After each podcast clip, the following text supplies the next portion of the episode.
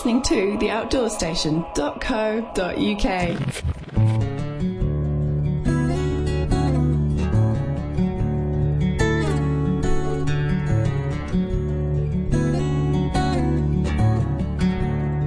Well, it's a pleasant spring evening. Uh, by spring, we mean uh, early April here in uh, Middle England, I suppose. And I'm with Diana Bateman, the, the lady that took us out for our fungi forage at the end of uh, last year. And she's very kindly offered to show us uh, some of the flora that uh, is, is growing now in the hedgerow, which may be of interest to country walkers as well as bushcraft people from an edible point of view and a historical point of view. So, what exactly are you going to show us this evening, Diana? Well, what I'm going to show you are some plants which you'll find in uh, most hedgerows, really, that are edible. Um, they're not just survival foods, a lot of them are actually gourmet foods because I don't actually believe you should eat something just for the sake of it being edible. You might as well have something because it's pleasant to eat. Um, but I want you to kind of think of it also in a historical way rather than just as the um, edibility thinking that um, if we, in these days, um, everything is freely available. We've become quite complacent about the fact we can go to any supermarket or shop and get something virtually every day of the year. And if you were to source food from the UK alone, you'd still be able to find something. And that's really due to the fact that we have better um, better techniques of growing plants these days. We also have um, superior types of plants um, and lots of introductions of things from other places that we've crossbred with our own native plants to make things much hardier. And this is all thanks to the people from the 18th century who were the ones who um, were great plant hunters and went out and sourced a lot of these things. Um, and also started the new techniques of growing under glass with heat and growing in hot frames with heated manure. And not only just growing ordinary everyday vegetables, but also growing some quite exotic fruits and vegetables. But I want you to go back a bit further than that to sort of late medieval time, maybe even Saxon times and uh, Elizabethan times, when you would not have had anything in the way of green food to eat, literally, probably from about the beginning of October through until middle to end of March. Now, even for the, the hardest person in, in the area who dislikes eating green vegetables, that is um, really not good for you because you're not getting any vitamin C and there's lots of minerals and vitamins you're missing out on. So, all the hedgerow foods that came up in the spring were actually viewed with great joy, really, because it was something fresh to be enjoyed. So this was very much a period of time where, where celebration and, and nature would be uh, welcomed, and and um, I know that uh, through the years we also have the other association with things like well dressing and, and all the rest of it, which tends to sort of celebrate this time of year, doesn't it? Well, of course, we were much closer to the soil in those days, and of course the celebration was that spring had come, things were the, the life force was being renewed, things were beginning to grow again. It meant there was going to be food on the plate again. Um, they'd gone through the winter months living literally literally on anything they could preserve. And bear in mind, again, relating to today, they didn't have um, ways of freezing or drying or canning foods. This was literally salted and pickled food. So after eating it for quite some time, you'd have been really, you know, got really bored with that. They didn't even have sugar to make jams. So this was the renewal of life, the renewal of growth, and also tied in with the celebration of Easter, um, um, long before um, there were pagan, obviously, beliefs of the beginning of the, the, cycle of growth. So all of these things were kind of linked together. Mm-hmm. Okay, well that's a, that's a lovely introduction to uh, to where we are and, and, how to look at these things now. And I think most people probably listening to this have got an appreciation, understanding of the of the countryside, and certainly don't want to start um, uh, taking things from the hedgerows or or wild foods and, and taking more than they actually need or want to just sample things. So, what, what, what should we be looking for this time of year? Right. Well, mostly you're looking at leaves, sort of mostly salad leaves, but there are some, as we would loosely term vegetable crops. It is permissible to pick leaves from the hedgerow. It is not permissible to pick flowers. Um, you're not actually doing a plant any damage by removing leaves, but obviously you are by taking away the flowers because you're taking away its method of reproduction. It is also completely illegal to dig anything up um, from the hedgerows in the wild. Um, very often, you can find if you're interested in, in particularly growing some of these plants, you can source them through nurseries and grow them yourself if you wanted to. I was reading the other day, actually, um, taking that uh, a stage further, was, was that anything like that you should do, you should always do with the landowner's permission. Yes, you should do. Sometimes it's a bit difficult if you're walking along a roadside verge, um, actually knowing who owns the, the roadside verge. More often than not, it is the local council who own it. But yes, it's always advisable, especially if you're walking on enclosed land of any description, you must have the owner's permission before taking anything away. It all belongs to somebody in this country, doesn't it? Yeah, and there's one other thought actually. When picking close to the edge of a road, do remember people walk their dogs, and also do remember some of these things get car fumes, etc., all over them. Okay, so what, what have we got in our refined um, uh, natural uh, supermarket today? Right, in the refined natural supermarket today, the first one that we've come across, the most common really that everybody would recognise, is a dandelion. And dandelions are really quite prized on the continent. They have a bitter flavour, a bit like um, a bit like um, chicory. Um, they're Com- the name comes from the French dent de lion because if you look at the leaf, you'll see it's got this sort of very, very toothed edge, which is actually supposedly similar to a lion's tooth.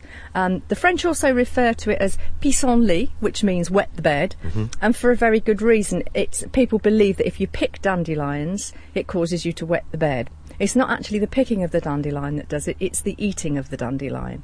It contains um, a natural substance called taraxacum, which is a diuretic. Um, very, very useful if you do happen to be in a situation where you're unwell and you need to flush your kidneys out. That's the obvious thing to take, provided you've got plenty of fluid that you can take on board at the same time.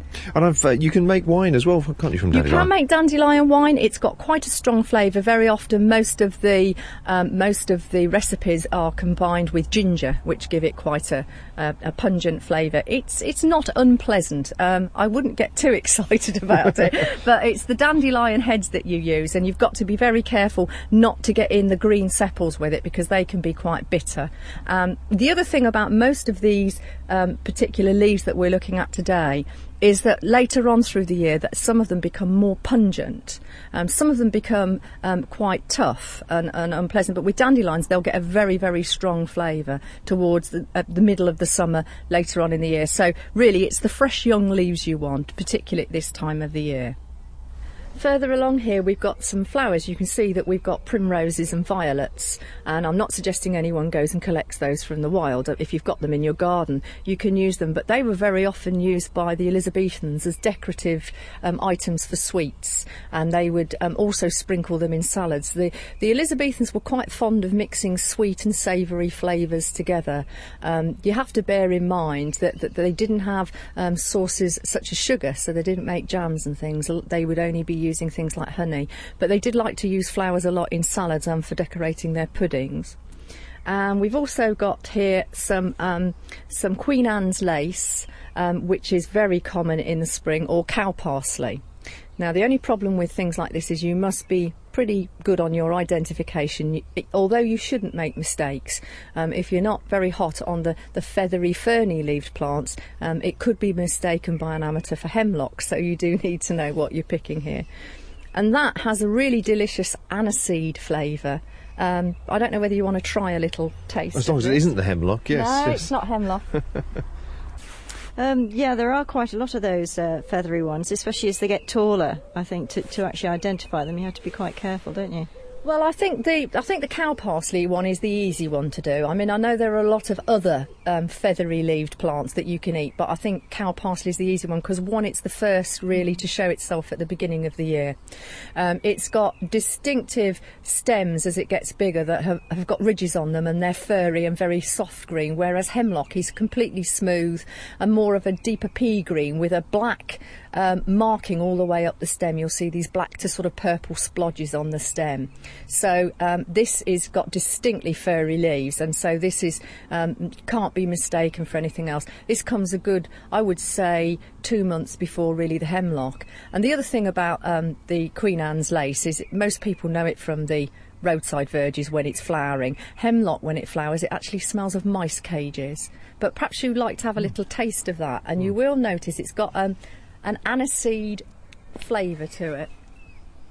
Another one I saw um, the other week, um, which seemed to have um, feathery leaves and whether it comes from. Oh, yeah, it has definitely got a. It just suddenly comes out, doesn't it? That uh, aniseed. Well, it, Um, it's also referred to as wild chervil, so that's got that sort of chervil taste.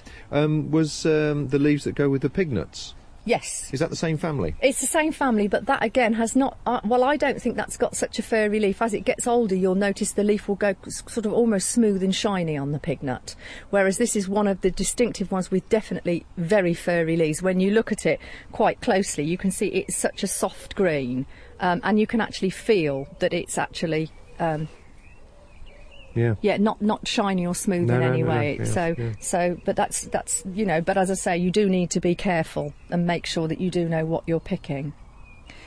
Further along um, down here, I think I just spotted um, quite an unusual plant. Not necessarily one I'm going to recommend for a salad, um, but it's a thing called ground ivy. Now, the only reason I can suggest it's called ground ivy is because it creeps along the ground because it doesn't resemble ivy anything whatsoever. I mean, the leaf is nothing like ivy. Um, it's not the, the same coloured leaf as ivy. It flowers with pretty blue flowers. And this is unusual because, in actual fact, this has got a distinctive smell um, and very herby, herby, strong smell. Now, most people will recognise this from walking in the woodlands if you walk Oh, on yeah, it. yeah, yeah, Now yeah. have it, crush it and smell it. Very strong, intense. Yeah, it's, I mean, it's it's almost like mint. In, yeah, in, yeah, in it some way. is, it is a bit like mint. Um, That's nice, isn't it? This was actually one of the things that was used as a, as a stuffing, as a herb. Um, it comes quite early in the year. This will have been made its appearance about a month ago. Um, and the thing about that was traditionally in Ludlow, it was always used at Easter to stuff pork as a stuffing. Now, bear in mind again, going back to this thing that we were saying about um, things having been preserved, the meat had been hanging around for quite some time by now.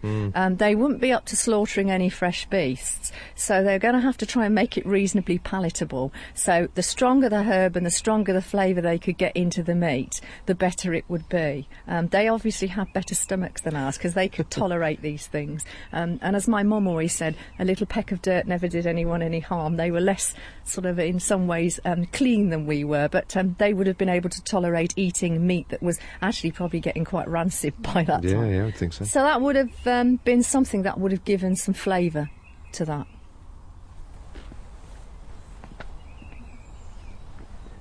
So um, we've moved further down now, and there's obviously the good old-fashioned nettles. Yeah, well, that's probably the, the most um, common one that people have heard of in the respect of food that you can eat, because most people have heard of either nettle beer or nettle soup.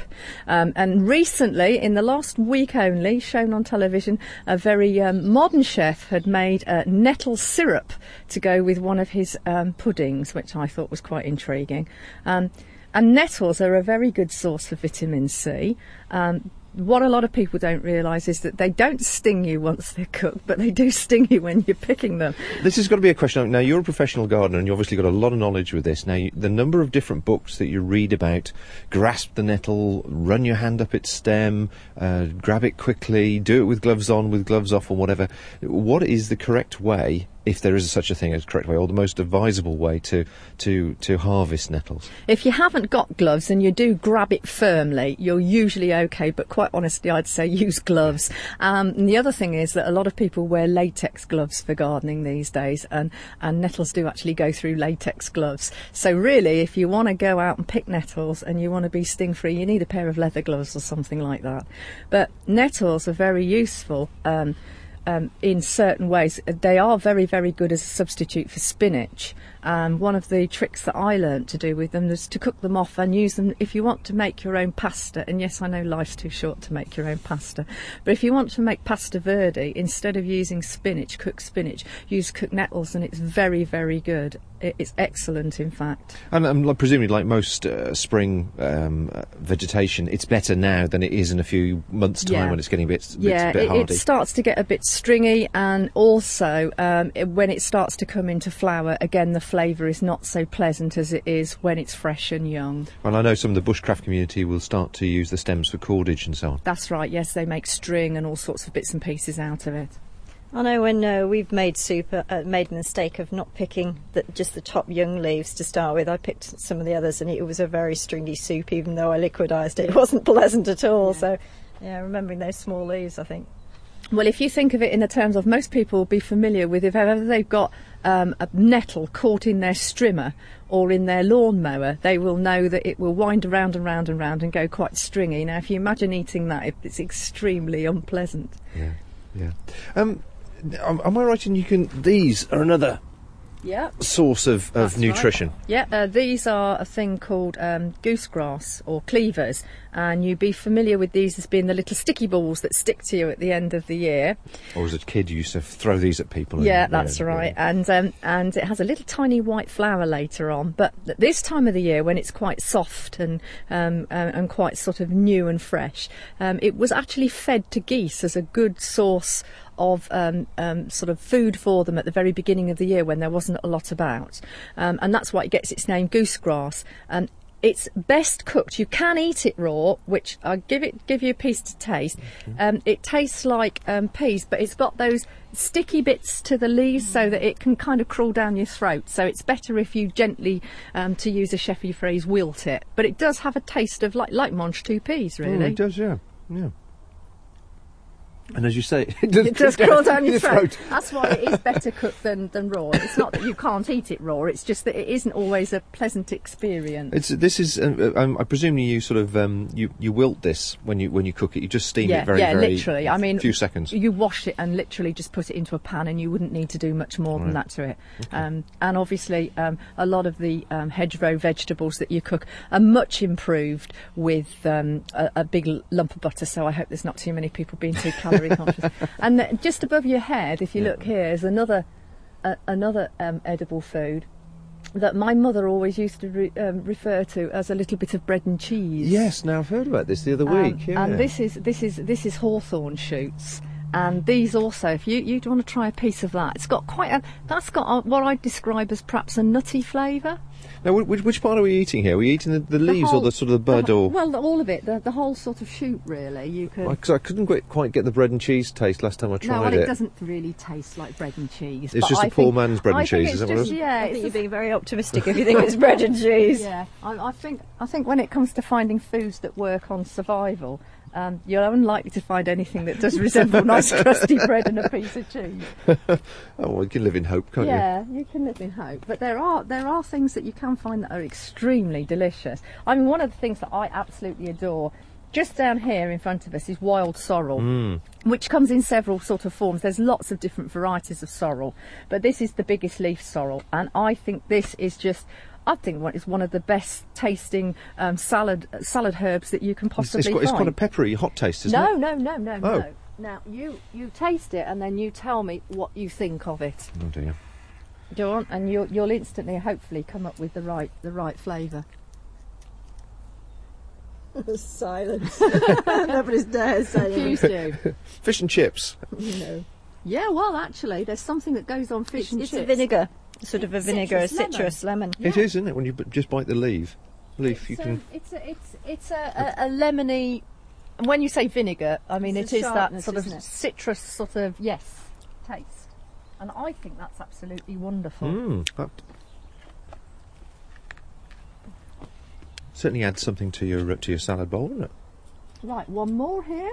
Now this is Mm. a thing called um, Jack by the Hedge. Mm, now I'd like to see this because I've heard this referred to several times in different books. Now, it's not in flower at the moment. It will come up and have a white flower on it.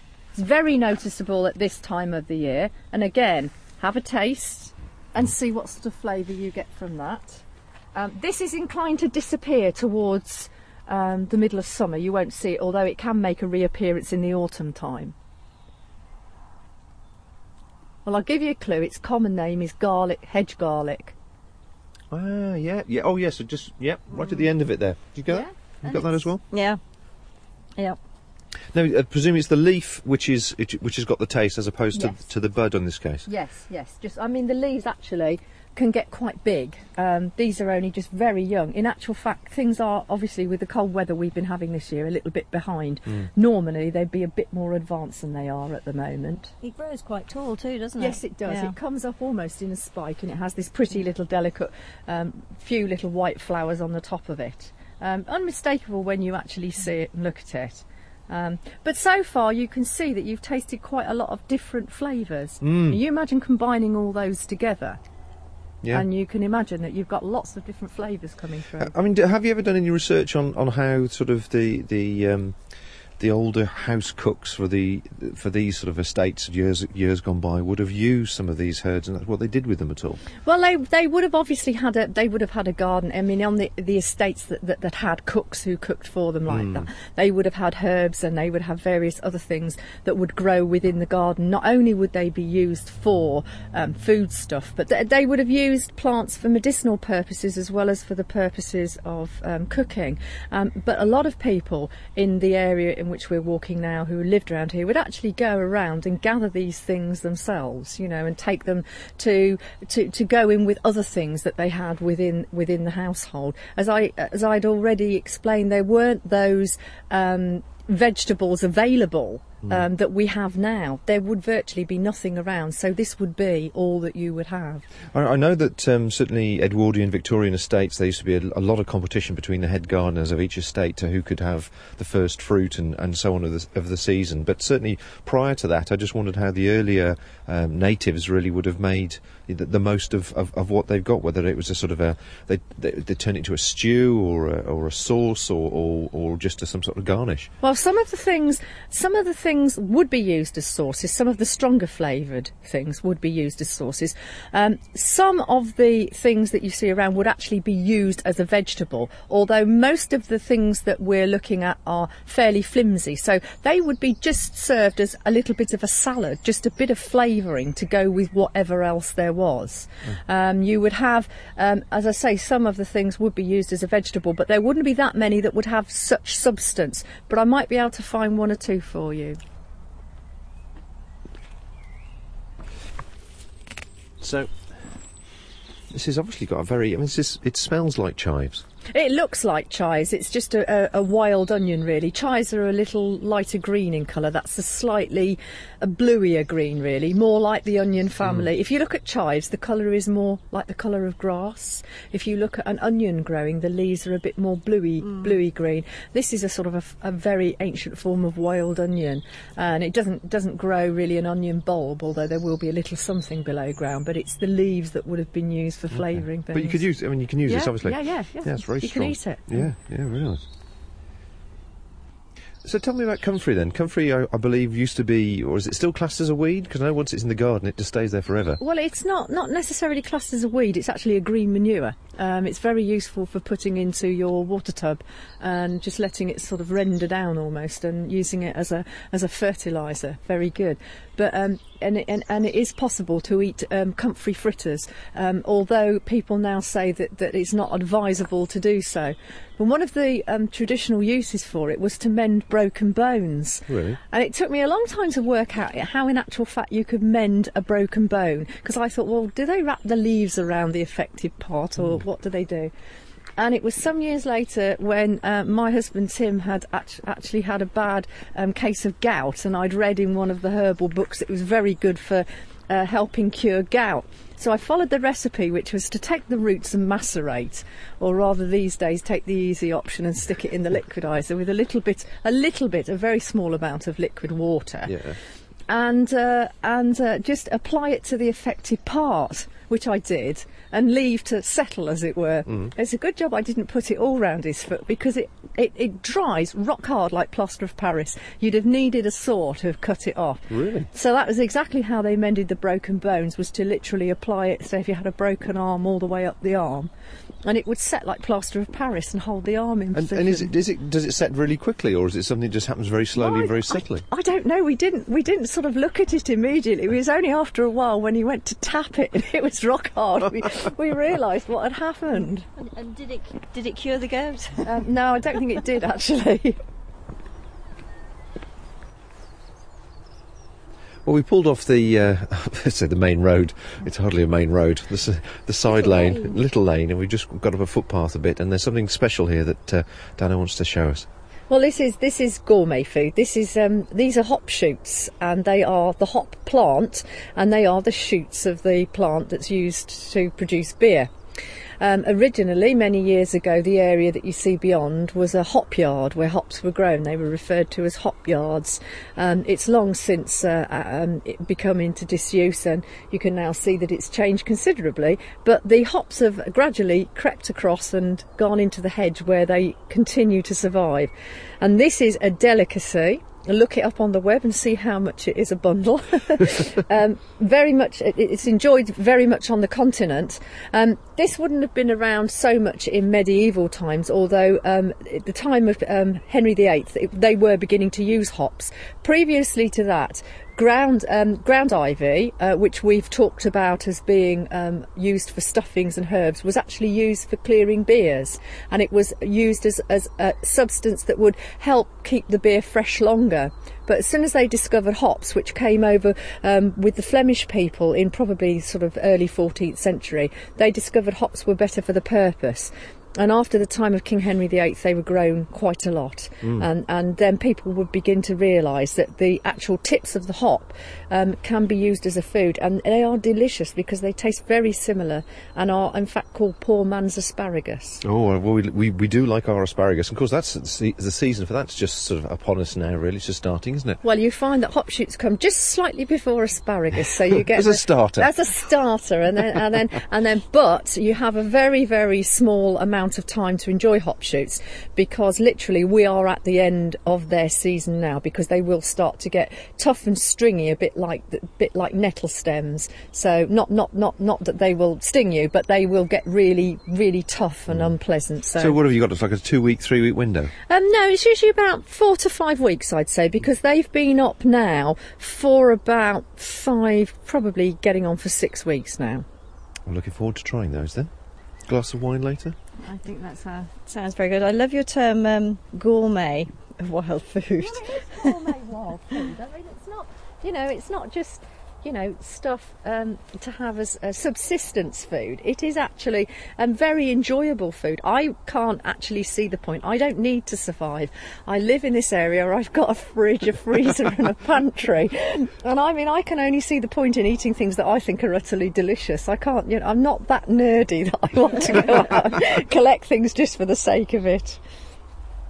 Must have been quite a substantial hop field. It's a shame to see the hop fields all fall uh, fall away now because it's, uh, I presume, everything like everything else, it's all being imported. So yes, unfortunately, it is. A lot of it is coming in from uh, coming in from abroad now, from other climes. Um, a lot of it now hop, hops are brought in from New Zealand and in from America, and there's very few hop fields around. Kent still is quite good, and there still are areas over towards Hereford um, where hops are grown. But I don't think there are many. Uh, although there is one small area in Worcestershire as well, but most of the hop fields have now died out. I grew up um, in the Teme Valley, and when I, you know, was first there there. There was field upon field or yard upon, you know, hop yard of them and uh, it was also part of the rural infrastructure as yeah. well wasn't it i mean you used to have countless uh, people come and pick the hops and even you know back in the sort of 70s all the students would come down in september for the hop picking uh, yeah, they you used know, to always come from London. I know they used to come from London down to Kent, and it was their holiday. Yeah. Their holiday would be to go hop picking and earn some more money. Yeah. Mm.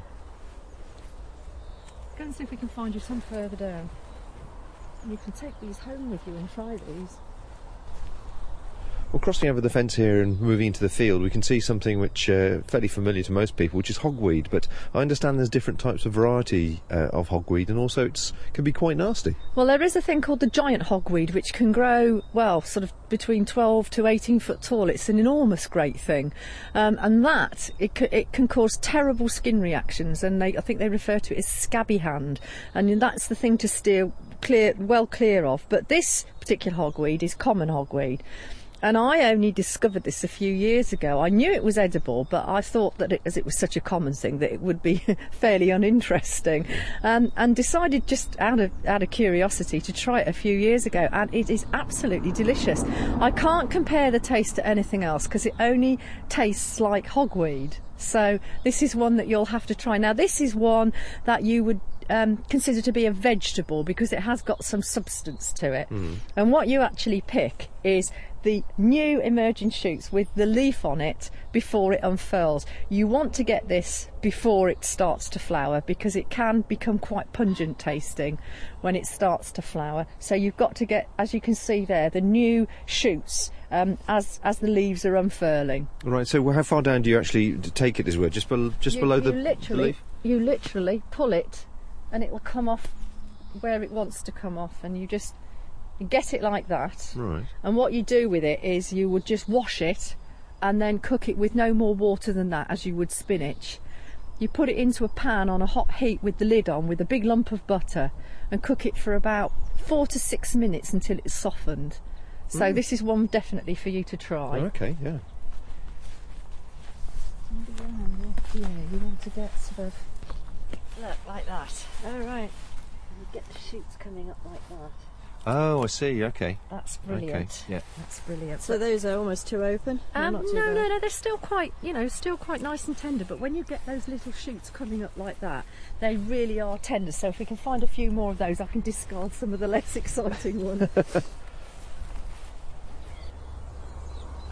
Okay. Now I, I sort of recognise the leaves, but I can't quite place it. What do, what we got here? This is wild garlic. Um, very often you'll find it on the banks of rivers and through woodland. As soon as you walk through, you'll smell it straight away. It's got quite a strong smell and comes up with the most beautiful cluster of starry white flowers. Um, and it's it's it's it's actually wild garlic, but it's not anything like eating ordinary garlic. It's it's quite a mild, gentle taste. It's again another thing that you could use as a, an item in a salad. Delicious used with eggs, um, used in omelettes. Um, but a recent recipe I heard that I was quite impressed with was making wild garlic pesto, which I thought sounded rather nice. So the, the the the smell, the pungency is from the leaves. It's not from the from the buds. Then. So, No, the flowers will. The flowers will, are garlicky as well. The whole thing is garlicky. so if you're going to use this food wise, I mean, do you dig the the bulb up, or do you just concentrate on the no, leaves? no, you wouldn't dig the plant up at all. You just really concentrate on the leaves. Um, I grow it um, at home, so I'm able to pick the flowers as well and put the flowers into salads, which I think is, you know, they're very, very pretty little starry shaped flowers. The whole plant of the whole part of the plant is edible, but it's not advisable to dig it up. Just Mm. the leaves are enough.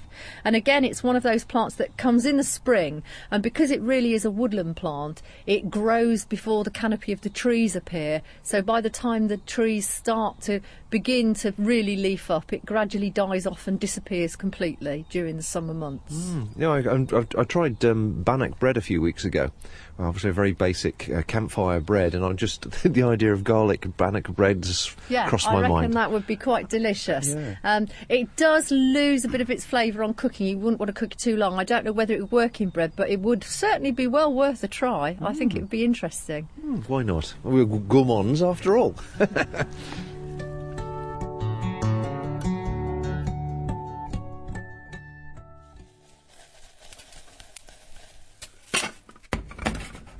Well, we've moved from the very uh, chilly um, exterior of the cottage into the interior. As you can hear, we're in the kitchen. And and uh, what are you rustling up for us now? Well, I'm just try- I'm just cooking off a few of these hogweed shoots for you to try, which is the one that would be a, a basic vegetable rather than a salad, and uh, it's just had been rinsed with a bit of water and it's got a little bit of butter in there, and I'm just sort of cooking it down until it's softened. It doesn't take very long, um, probably about between four to eight minutes for it to be tender. And the supper's served. And supper served. Let's just see how that's going. That's as it comes. You'll probably want a knife to. There's a fork for you each, and a knife to cut it up. So I don't know whether you want to add any more butter or anything. Do you? Do you want to give it a taste? and Well, let's, what let's, let's taste it raw. Come on then, taster. you- Let's, let's put it over it. here. We'll get uh, we'll put it down. Let's uh, move this on, Oh, it looks great. It's um. You can, you can serve me because I've got a handful of microphones okay. and things. Okay. There's a tip coming up. Yeah. Mmm.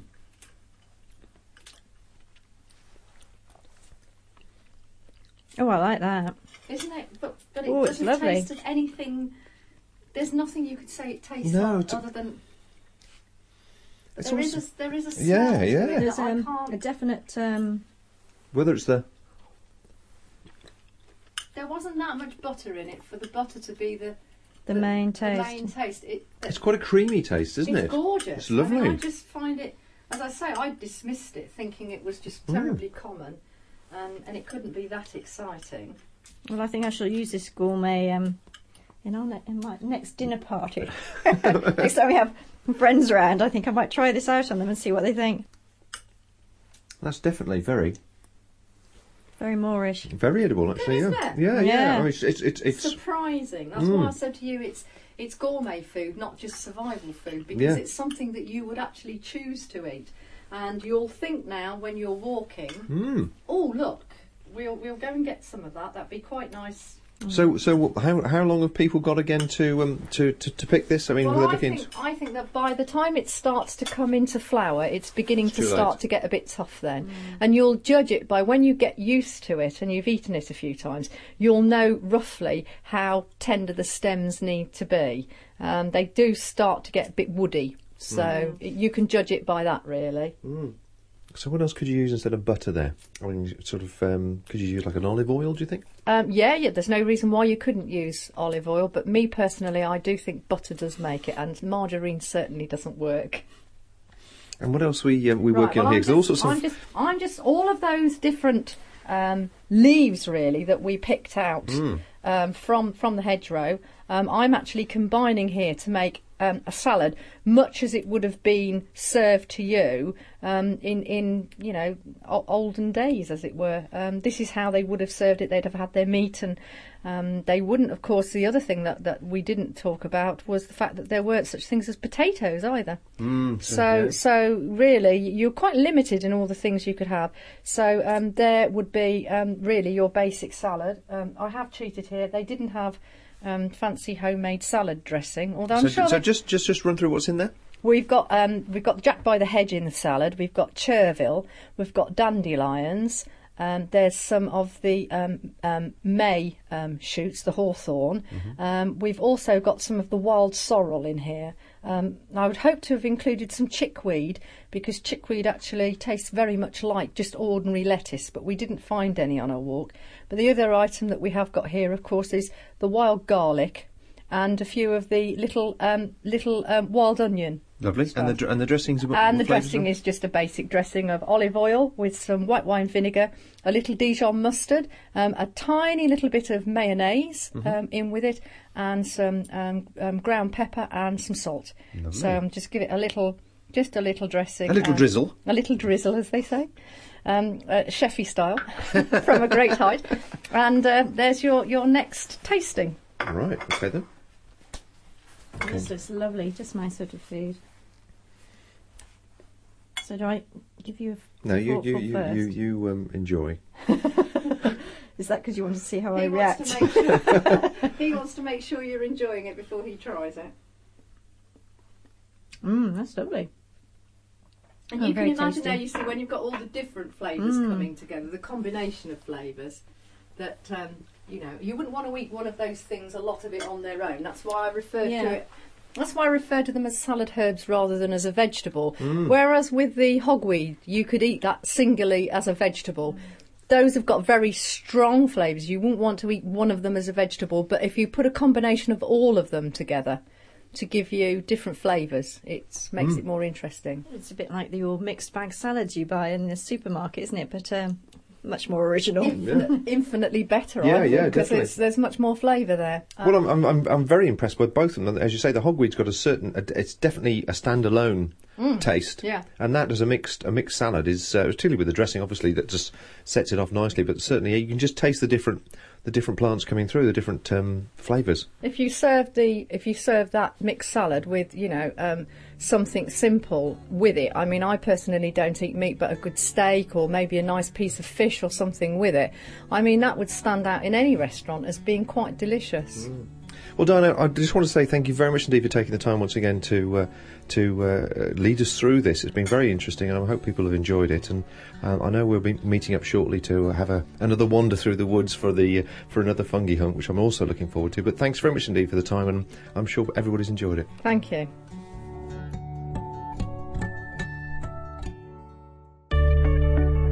This independent programme has been brought to you by the Outdoors Station.co.uk.